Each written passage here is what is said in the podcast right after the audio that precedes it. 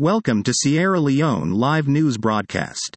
Political analysis of market sales in Sierra Leone by Mahmud Tim Kargbo. Some commentators have rushed to describe the recent national market turmoil as historic and unprecedented, yet its evolution has been quite traditional so far.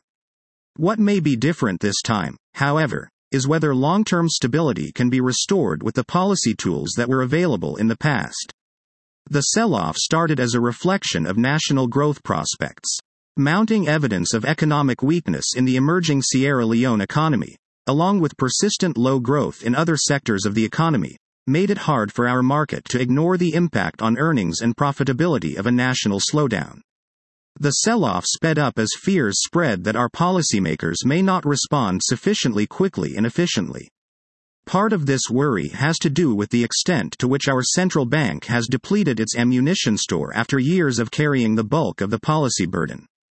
But a more significant concern arises from the correct realization that the primary response would have to come from our political leaders, who are the source of growth and financial concerns this time, and not from the professionals in these sectors.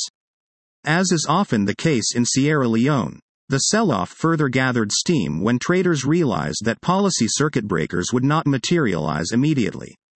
The market became disorderly for a short while when classic deleveraging technical forces, including forced generalized selling by volatility sensitive market investors and overextended portfolios, took hold of the markets. This result was the conventional mix of price air pockets, valuation overshoots, and contagion. Those are the typical stages of a generalized national market self off by politicians. This cycle exhausts itself once prices come down sufficiently to create compelling bargains for sidelined investable funds. This happens first for the best managed companies with resilient balance sheets, and then it spreads to the market. And there is a lot of dry powder out there, including cash in the hands of households and companies that can be deployed in investment purchases or funds parked in bonds whose yields have fallen and that will look for higher return opportunities.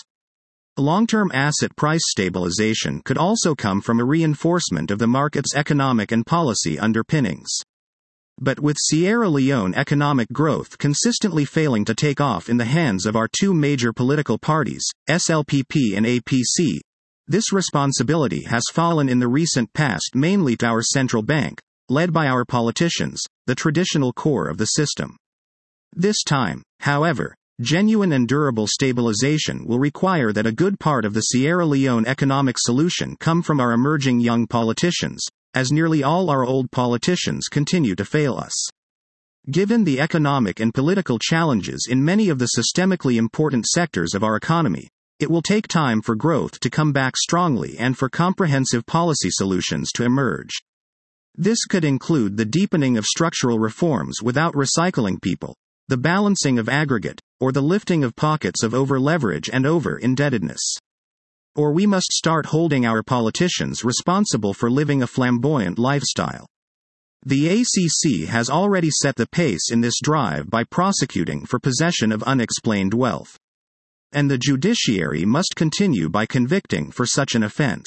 As a result, the best that can be hoped for right now in Sierra Leone is short term market stabilization through another series of liquidity driven band aids.